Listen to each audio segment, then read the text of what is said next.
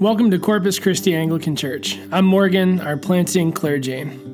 Our vision of this church is to become a common people in common prayer for uncommon transformation. This podcast is where you will hear our sermons and other teachings that have happened in Corpus Christi. We primarily serve the region of Springfield, Franconia, and Kingstown. We're glad that you're here. Thanks for taking time to listen. Here's the message good to see you. I'm Father Morgan Reed. I'm the vicar here at Corpus Christi Anglican Church. Um, which, if you're visiting and you're new to Anglicanism, that means I'm kind of like the senior pastor in a way uh, of our mission church. We're still a very young church plant, and uh, I'm grateful to see the ways that people have grown in their participation of Lent and Ash Wednesday. Um, it's always a joy to come and be with you to celebrate this day together uh, to frame Lent together and to frame really the rest of the year. I, I didn't grow up with Lent. I didn't grow up with Ash Wednesday personally in my own uh, story. Um, and I have come to just love how today and the next six weeks really frame the rest of the year for me. Ash Wednesday is a very physical service. Uh, last night we had the children pummeling the ashes with stones. Uh, last week, I had taken last year's palm branches, and my son and I burned them in the fire pit to make those ashes. Uh, the oil has been pressed and mixed with the ashes. Everything is very material, very physical uh, in this service. Um, and I like that because it reminds me that we just we can't just think our way into the glory of the resurrection of Easter. We can't just think our way there. If only life were that easy. But each day we live through the complexity of a world that's broken. We live through the complexity uh, and we, we process, process the complexities of our lives uh, and the relationships that we have that are broken. We're even working through the ways that our bodies are broken, whether that be physically, emotionally, mentally. And when brokenness, which is, you know, a result of sin, is a very embodied experience, it's not enough to just say, well, if I can just think happy thoughts about the resurrection, then all of my life is going to follow uh, and be an Easter every day. Like, that's not good enough because our lives are physical, we are embodied creatures. Um, there is hope in suffering. But the embodied nature of our brokenness demands an embodied experience of renewal. And so our faith is integrated with what our body is doing. And Ash Wednesday meets us at the beginning of Lent with this bodily commemoration that life is short and that Christ's cross is our hope. It's a very embodied experience in Ash Wednesday. We have God given limitations um, in our materiality, limitations of time, limitations with our resources, with what our bodies can do. And so, what we do in this short life with our bodies matter. And in my first Lent, I remember receiving the ashes um, and just weeping because I was confronted with the reality that my life is so brief and God so deeply loves my brevity. Um, that the ashes remind me that this is not all that there is, but in this brief time that I have, God cares what I do with this body, and God deeply loves me as His creation. And I'm not that important. I mean, none of us are that important. And yet, God, God longs for us to discover in this short time that we have the love that He has for us. And now that I've been a priest for several years, this night always brings me to tears at a certain point. Every time. And I'm brought to tears whenever I impose ashes on children um, and on my family members who aren't here tonight, unfortunately. But I just feel I feel so undone um, when I impose ashes and I remember with these children that each one of us is going to die someday. And that framing is also very necessary. We're going to have arguments, we're going to have disagreements together as a community. We're going to also mark our successes with joy together as a community, and we're going to grieve failures and losses together as a community. We're going to work through challenges together. We're going to pray for one another. We're going to break bread and be in each other's spaces. And all of those moments are couched inside this frame that life is going to end for each one of us. And so, what we do as a community in this short time that we have with our bodies matters to God. And it shapes us as we pursue the kingdom of God together, the love of God. And so when we receive the imposed ashes tonight, you're going to hear the words, Remember that you are dust, and to dust you shall return. And I want you to allow yourself to feel the brevity that is your life. The time on this earth that we have is short when we consider all of God's redemptive acts of history. And where is it in this brief life that we are longing for God's grace? That's the question. Where do we long for God's grace to be poured out on the dust of our life? Where has sin taken a foothold? We know that at times we wander. So, where have we wandered? Where has sin taken a hold of our lives? Where are we unable to break free of guilt and shame and live the life that God has fully called us to live? Where are we addicted? What feels broken right now? This is the season where we are called to examine those places, to identify our longings for God's grace in very tangible, very specific ways. And so, all the passages, all the collects that we're going to read, even when we get to the long litany and all the things that are mentioned in those prayers, they're worth meditating on throughout the rest of Lent, these next six weeks. As I think about all these passages and, and the collect that we read tonight, there's three things that I want to just briefly talk about as we frame the night together. First, God does not hate what he has made. God does not hate what he has made. Comes straight out of our collect. Second, sin keeps us from becoming what God has made us to become. It's a hindrance. And third, God's compassion is what draws us to repentance. It's God's compassion, his patience, that draws us to repentance. First, God does not hate what he's made. We read Joel chapter 2 tonight. And that's a very famous passage to begin the Lenten season. It describes a locust plague. There's actually like five different words for locust used in the book of Joel. There's a lot of locusts happening in the book of Joel. And this locust plague is pictured going over the mountain into this fertile land that's compared to the Garden of Eden. And in the wake of that coming of these locusts, as you look at what looked like the Garden of Eden, what's left is scorched earth, burned as though it had been burned by fire.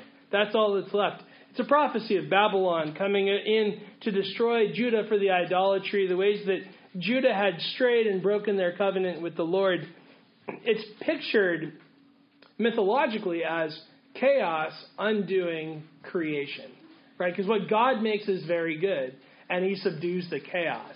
But here, chaos is seen as undoing creation and God's order. And that doesn't have to be the reality. In verses 12 and 13 of Joel chapter 2, the prophet invites the people to return to the Lord, to return to Yahweh with all their heart, with fasting, with weeping, and with mourning. And they're called to tear their hearts and not just their garments.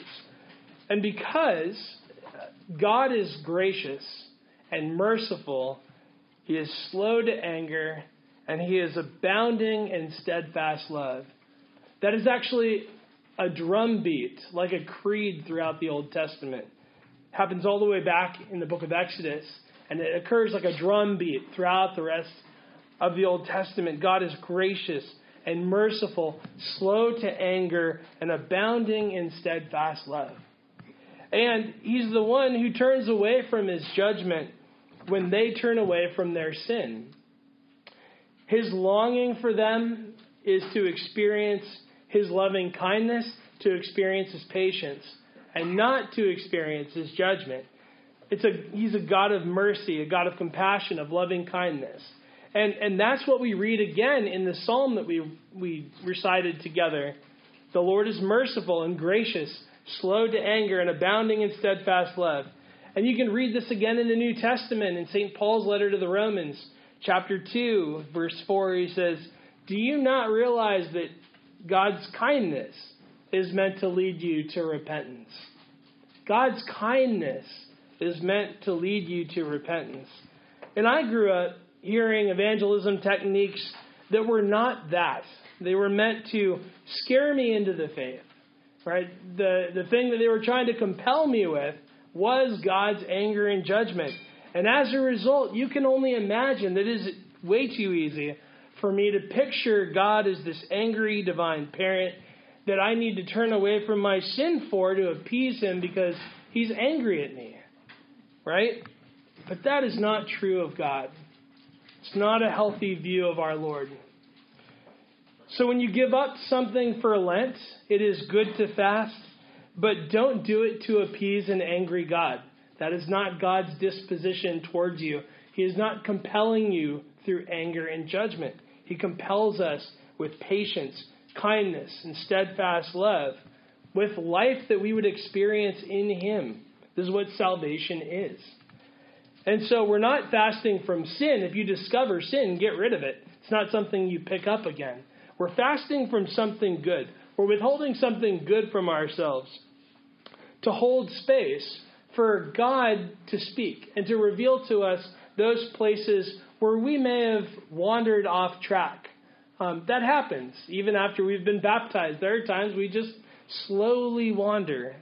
And so this is a season to recalibrate to ask the Lord, to hold space for Him to speak and say, Where have I wandered off track? Um, we would do well not just to take things away during the season, but to add practices that might help us as well. Um, I've got an examen if you're interested that walks through the seven deadly sins. So for me, each night I'm taking one of those and I'm just praying it as my evening prayer to say, okay, Lord, this is where vainglory showed up today, and I'll, there's questions to help me ask the Lord, where has it shown up today? Or uh, gluttony, etc. And, and, where has that occurred? And because there's seven, you can do one each day. Um, so adding habits to our life during Lent can be really helpful to create space. We don't do things out of fear that God's angry with us, right? We we do them because God loves us and He wants to make us new and He wants to make us whole, integrated people where what we experience in body and mind is, is in tune with the salvation of our souls and life with Him. That's His desire for us. And so, second, sin keeps us from becoming all that God would have us to become. It's impossible to go through our life without being wounded by sin. I mean, I would ask for a show of hands, but everybody would raise their hand. It is impossible for us to go through life without being wounded by sin. And the reality is, um, it might be a harm inflicted on us by sin, but we are also ones who harm others through our sins and the ways that we have deviated from the life of God. And so, what do we do when that sin is revealed? And the ultimate answer is to confess that to the Lord, but also, as you discover those places, use them to ask questions, to be curious about your own story. Perhaps the brokenness that you're experiencing, that you've identified, perhaps that brokenness runs far deeper than you had expected. And the hope is that God's grace runs deeper than your brokenness. And this is an opportunity then to explore the depths of God's forgiveness, the depths of His healing transformation for you, and to discover the greater story of redemption that God is telling through your story. And so, where have we dehumanized others for our benefit? where have we've been caused to feel less than worthy of God's love as His creatures and sons and daughters. What makes us angry? What, where do we struggle to forgive? And where do we get frustrated with others? Where do we frustrate others? Um, we don't need to wrestle with whether or not we belong in the kingdom of God, but to wrestle with how might God might heal our brokenness as children uh, in the kingdom of God, in as part of His greater redemption story.